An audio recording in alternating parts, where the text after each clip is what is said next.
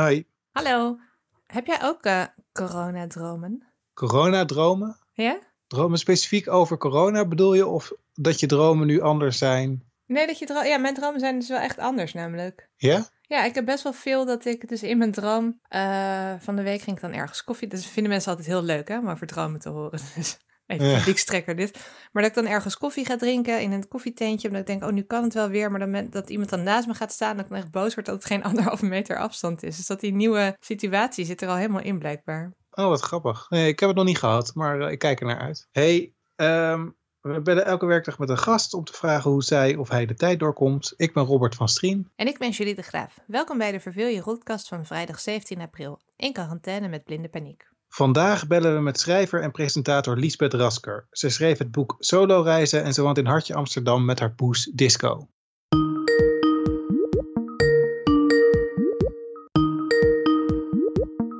Een hele goede middag. Hi Liesbeth, met Julie. Hi Liesbeth, Robert hier. Hallo allemaal. Hey, hoe gaat ie met je? Ja, wel, uh, wel goed eigenlijk vandaag. Nou ja, heb eigenlijk best een goede week gehad. Want dat is ook wel anders geweest, toch? Dat je, niet, uh, dat je minder vrolijk opstond. Ja, ik vond het in het, ik vond het zeker uh, in het begin. Dus in, mijn, in mijn hoofd is het begin dat, dat de horeca dicht ging, zeg maar. Dat was wel echt het moment dat, we, dat ik in ieder geval dacht... Oh ja, dit, dit is dit is echt heel echt of zo. Mm -hmm. um, en het ging natuurlijk ook best wel ja. snel. En ik was heel erg onder de indruk van hoe ontzettend snel er allemaal initiatieven werden opgetuigd. En dat het ene goede doel naar het andere. En mensen gingen oude mensen helpen. En iedereen was er van onwijs heel erg in touw.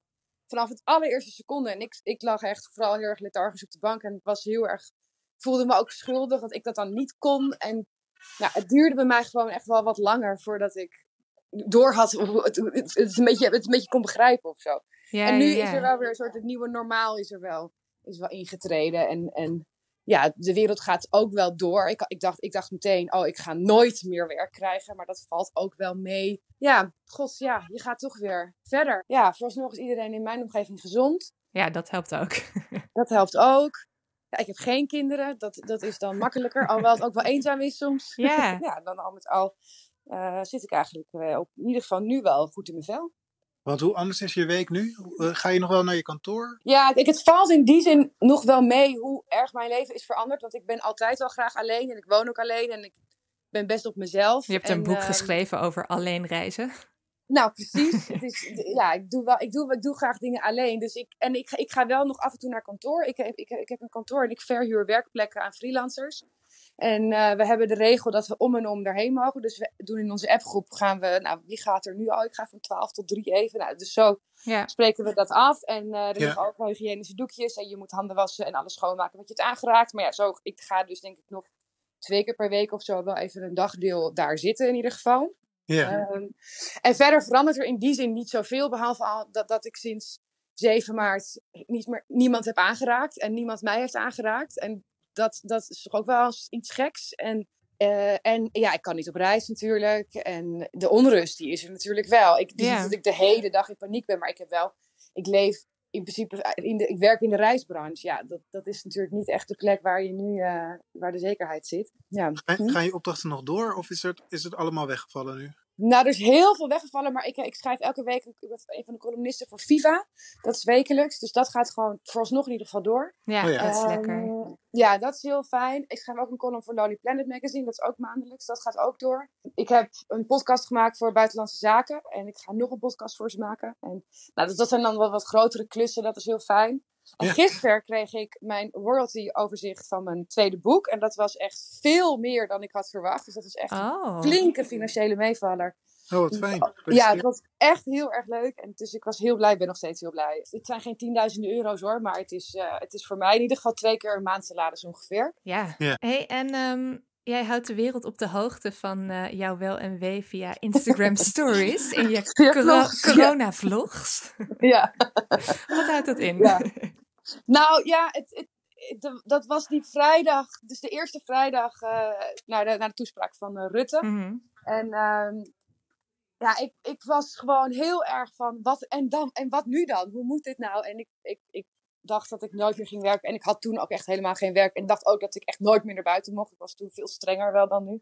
En ik dacht echt om 12 uur al van ik wil gewoon alleen maar drank en ik wil nooit meer mijn kleren aantrekken. En ik wil alleen maar in mijn joggingbroek een beetje rondhangen. Want ja, bij gebrek aan gezin en werk, ja, er is niets meer wat me enige ritme of regelmaat geeft. Ja. Ik ben altijd wel fanatiek geweest op Instagram Stories. Vind ik gewoon een hele leuke manier om, om iets, om een beetje om contact te zoeken met mensen. En ik dacht, ik ga een coronavlog doen. Van elke dag dingen aandoen. En doordat ik dat drie keer deed, gaan er, dan beginnen er al meteen eh, ritmes te ontstaan, merkte ik. Ik vond het meteen al prettig van, oh ja, ik ga die vlog even doen. Het was meteen een dingetje. Doordat mensen ook je elke dag zien, zagen ze ook dat ik dus inderdaad al drie dagen op rij exact hetzelfde aan had. Daar zag ik opmerkingen over van, Ja. hoeveel grijze truien heb je? Dus dat werd een soort running gag. En nu zijn het grijze t-shirts, want ik heb inderdaad...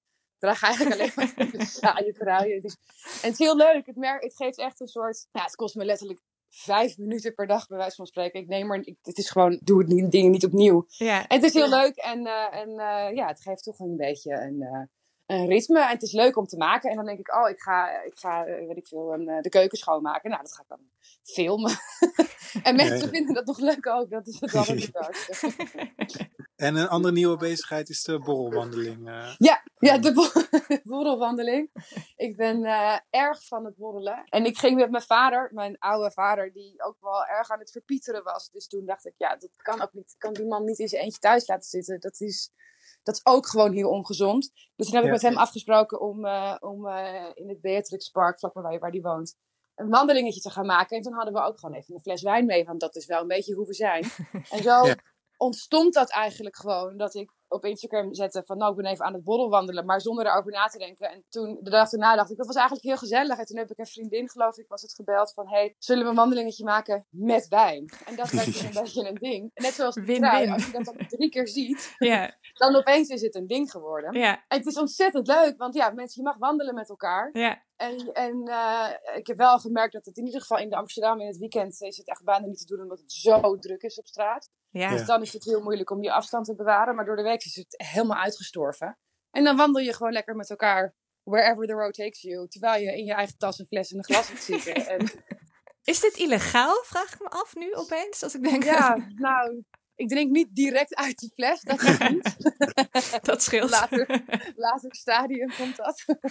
nee, volgens mij mag dat gewoon. Ja, ik heb, ik heb gewoon, het zit gewoon in een glas. Ik weet eigenlijk niet of het mag. Hey, Nou, als ze me dat, als ze me dat ook nog gaan nee, afnemen. ik wil net zeggen, dat is niet nu de prioriteit, gok ik, van de, Nee. van de handhavers. Nee, en het is heel. eh, ja, het is echt heel leuk. Om, en zeker Amsterdam is natuurlijk gewoon zo druk normaal. En er zijn heel, hele, hele stadsdelen waar je normaal gewoon echt niet doodgevonden wil worden.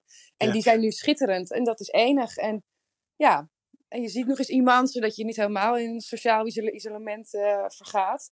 Zeker als je alleen woont, denk ik dat je echt manieren voor jezelf moet vinden om dat, eh, om, de, om het op die manier een beetje te doen. Nou ja, dat wilde ik net zeggen. Want voor ons, weet je, wij, Robert en ik, wonen allebei met onze eh, partners en kind, kinderen. Dus Ja, voor mij is juist die podcast dat ik heel even in mijn eentje naar boven kan. Een Ja. soort moment van rust. Maar jij Ja, hebt natuurlijk echt ik. wel tegenovergestelde. Ja, klopt. Ik merk het inderdaad om me heen ook wel. Dat, de, dat, dat, je, dat er wel echt een verschil is in benadering tussen de mensen met relaties en de mensen die alleen zijn. En dat de mensen die alleen zijn toch zich echt wel meer naar buiten begeven. Mhm. En meer dingen ondernemen, allemaal op afstand. En dat, ik heb ook wel op mijn kop er wel over gekregen van mensen die zeggen: Je mag niet zoveel met zoveel verschillende mensen afspreken. En dan zeg ik: Ja, maar wat is jouw situatie dan? En dan woonden die mensen bijna altijd met hun partner en of Mhm. gezin. En ik denk: Ja, Ja. maar je- ja, ik, ik hou me aan de regels. Ik hou hartstikke goed afstand. Ik neem mijn eigen glas mee en die andere persoon neemt ook zijn eigen glas mee. Dus we raken elkaars glazen ook niet aan. Ja, Nou ja, zolang dit mag en zolang dit nog binnen de regels kan, dan denk ik dat het echt eh, dat dit heel belangrijk is om te blijven doen. Zeker als ik het heb over iemand als mijn vader, die is vijf, bijna 75. Ja, Ja, die moet af en toe echt uitgelaten worden. Want dat, hij woont dan namelijk ook alleen. ja. Eh, en Ja. dat is mentaal echt heel zwaar. Nou, dus dan ga Ja. ik gewoon lekker met hem een fietstochtje maken of een wandelingetje. En dan, dat moet wel. Maar goed, ik hunker wel af en toe naar een aanraking. Even naar een knuffel. En gisteren was ik dus heel blij met die totaal onverwachte eh, royalty afschrift. En dan wil ik het liefst natuurlijk. Ik ging met mijn zusje op haar stoep even een glas champagne drinken. En dan wil ik haar het liefst Ja, in de armen omhelzen. vliegen. Ja. Van, Ja, "Oei, ja. Dit is zo fijn. Ik droom er ook over. Ik droom heel vaak dat ik, dat ik heel, heel veel fysiek contact heb met allerlei vreemde mensen. Dus volgens mij is het ook gewoon een soort...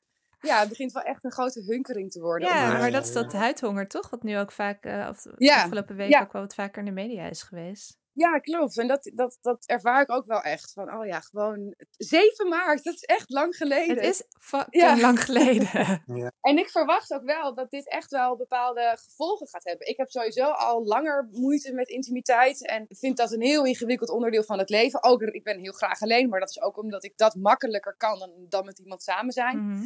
Dus ik denk dat dit in ieder geval voor mij wel dat soort dingen heel erg gaat versterken. En dat dat voor veel meer mensen gaat gelden. Dat het best schadelijk is om zo lang niet aangeraakt te worden. Dat, dat, Ja. dat moet, dat Ja, moet ja. een bepaald effect hebben. Omdat je het nu heel erg kan, ehm, hoe noem je dat? Meten eigenlijk.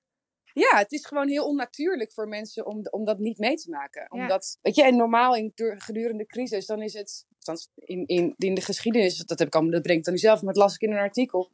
Dat, het een, dat mensen zich dan dus juist storten op drank, drugs, rock en roll. Dat, dat stiekeme feesten, weet je, dat juist dat heel erg belangrijk is om, om, de, om de ellende van alle dag door te maken. En precies dat mogen we nu niet meer. Ja, Ja. Dus dat is op soort van dubbel vlak is dat best is dat, is dat moeilijk. En ik denk dat dat voor alleenwonenden dat echt dubbel zo zwaar is. Daar is het tegenover dat het natuurlijk dat het me ook heel intens lijkt om de godganse dag met, met een partner en of kinderen door te moeten brengen. Dus het is niet dat het een erger is dan het ander, maar het zijn wel echt twee verschillende ervaringen Ja. van hetzelfde probleem. Maar ja, ik, ik, het- eenzaamheid is wel echt, echt een ongelooflijk slopend mechanisme. En ik merk wel dat, dat, dat die verhalen me ook heel erg aangrijpen in de kranten. En bedoel, ja, ik, voor mij is het allemaal niet zo erg. Ik kan wel echt nog met iedereen contact hebben. En ik zie ook gewoon dus mensen eh, tijdens die wandelingetjes. Maar mijn vader en mensen in verzorgingstehuizen, daar, ja, daar word ik echt helemaal, helemaal onwel van. Gewoon, van de gedachte. Ja, die het echt niet kunnen hebben. Ja, die woekerende eenzaamheid nu, ja. Ja, die echt, eh, mijn beste vriend, zijn vader heeft Parkinson en is in, ver, in een zeer vergevorderd stadium. En die heeft heel veel prikkels nodig elke dag om ook nog een beetje erbij te blijven. En Mhm. nou, hij mag natuurlijk ook geen, hij zit in het huis. En die man die mag ook geen bezoek meer ontvangen. En hij gaat ontzettend snel achteruit. En er zijn Ja. heel veel Ja. mensen echt in de laatste fase van hun leven die dat nu alleen moeten doen. En daar, ja, daar moet ik gewoon echt niet te lang over nadenken. Dan word ik, Nee. heel, Nee, dat eh, word ik er echt- echt heel somber van. ja, dat is echt En dan valt dit natuurlijk allemaal heel erg mee. En ehm, ja, god, ja, ik, ik heb mijn gezondheid en de wandelingetjes en de, al mijn vrienden wonen in de buurt. Dus in die zin, ik loop ook veel langs en dan zwaaien we even uit het raam. En dan zie je elkaar toch ook weer. Weet je? Dus dat, die sociale contactmomenten, die heb ik nog wel. Ja, en ik denk Ja. toch wel dat ik... Want ik spreek Robert nu bijvoorbeeld elke dag voor de podcast. Ja, Maar af en toe dan eh, staat Robert bij mij aan het raam en dan geven we elkaar contactloos een USB-stickje over. Maar dat is Ja. toch weer anders dan als we facetimen. Heb jij dat ook, Robert? Ja, elkaar gewoon even zien is, is in het echt is toch... eh, dus het, zal nooit, het kan je nooit vervangen. Ik vond nee, ook wel grappig, want in het begin, die eerste week, ging iedereen heel erg hysterisch met elkaar zoomen en facetimen en zo. ja, Terwijl je dat met allemaal mensen met wie je dat normaal helemaal niet zou doen. Maar nu moeten we, want dat is dan het enige wat mag. Nou, dat is gelukkig ook wel weer over. Ja, ik kon het zeggen. Eh, want dat, ja, ik had dan op een gegeven moment zo'n borrel via Houseparty, geloof ik. Was het op Zoom, een van die dingen. Zat ik hier in mijn eentje aan de tafel met een glas wijn in een scherm te praten. En, en ik zat zo'n uitzoom moment en de treurigheid ervan. Ja, dat dacht ik, nou laat maar. Ik, ik, heb, ik blijf gewoon wel met, met mijn kat, daar heb ik dan meer aan. Nee, dan is een borrelwandeling toch een beter alternatief ook dan een... eh, ik, ik, ja, ik ben heel erg fan van borrelwandelen. Ik merk wel dat ik, dat ik vorige week had ik, dat is ook een nieuwe emotie die deze hele periode met zich meebrengt. Ik had vorige week zondag, ging ik even naar kantoor en toen kwam ik een vriendin tegen op straat, gewoon toevallig. En toen heb ik met haar even op de gracht eh, wat, eh, wat gedronken. En toen kwam ik een andere vriendin tegen. En ik had al die momenten had ik in mijn vlog zitten. En ik had echt een hele leuke dag gehad. Ik was echt ook een beetje aangeschoten. En ik liep helemaal zo rozig van, van vrolijkheid naar huis. En ik had dat ook gezegd in die Insta-vlog. En toen daar heb ik me de hele dag niet lekker over gevoeld. Omdat ik dacht, oh ja, maar nu lijkt het alsof ik hier maar een soort van loop te lallen door de stad. En alsof ik er Ah. helemaal geen rekening mee hou. En honderd contactmomenten heb per dag. En Ja, ja, Ja. en gisteren voelde ik dat ook, toen ik dus zo super blij was met dat nieuws van het boek. Ja, En toen dacht ik, oh ja, maar is dit wel gepast om dan nu heel blij te zijn over zoiets? Je, je- Ja, er is een soort schaamte voor het, het leuk hebben. ja maar dat is er toch je- ook nog steeds? Ja dat, weet, ja, dat is er ook nog steeds. Maar toch, ja, ik, ik, ik merk dat ik dat... En ik heb het wel op Instagram gedeeld. En, maar toch merk ik dat ik dat toch ingewikkeld vind. Dan denk ik van, oh ja, maar mag ik wel zo openlijk blij zijn? En mag ik dat borrelwandelen eigenlijk wel doen? En moet je dat nou wel delen? En nou, bijna, bijna 50.000 mensen die dat zien, is dat dan wel slim? En geef je er niet het verkeerde voorbeeld? Maar ja, het stiekem doen slaat ook nergens op. En ja, en toch een soort van gêne voor, voor, voor het feit dat ik dan een goede dag heb. Terwijl we zitten in een crisis. Hallo, hoezo heb jij een goede dag? Dat mag niet. Dat. nee, dat je er dan voor je gevoel verantwoording voor moet afleggen. Ja, ja. heel erg dat. En dat als ik wel gewoon zorgeloos leuk, half tipsy over straat loop, dat kan eigenlijk niet meer. Je moet toch wel, dat, dat kan niet meer die tijden. Terwijl dat, dat is onzin natuurlijk, want natuurlijk kan dat. En maar ja, toch voelde ik me daar niet helemaal, uh, ja, voelde me toch een beetje schuldig over later. Geluksschaamte of zo, of vrolijkheidsschaamte. Dat dat een soort van erbij gaat komen van, oh ja, het is niet het is niet gepast om nu heel zorgeloos blij te zijn of zo. En dat je, of in ieder geval, dat moet je vooral niet uitdragen. Ik weet niet, ik ben er nog niet helemaal over uit, maar ik ervaar dat dat soort emoties zich aan het verweven zijn in mijn dagelijkse cocktail van dingen die ik mee voel of zo. Van, ja. Oh, ja, kan er ook nog eh, wel bij. Ja, wel gepast allemaal houden, hè. Uh, wel ho ho, pas ja. op de plaats. Daarna weer drie dagen dezelfde kleren aan. En, uh... drie dagen dezelfde kleren aan. Verstraf. Verstraf, inderdaad. En niet erbuiten. Ja, boete en dan mag je daarna weer even. hey, we, we, gaan het zien hoe je dit uh, dilemma op gaat lossen in je Instagram stories. Ja, in de vlogs. In de vlogs. En uh, super leuk je te spreken. Dankjewel voor ja. je tijd. Ja, heel erg bedankt. Ja, leuk. Leuk om weer even mensen te spreken. Contact. Contact. Is het nu al klaar? Alright. Hey, dankjewel. Dank je. Gezellig jongens. Fijne dag. Ja, ja. Hoi. Hoi.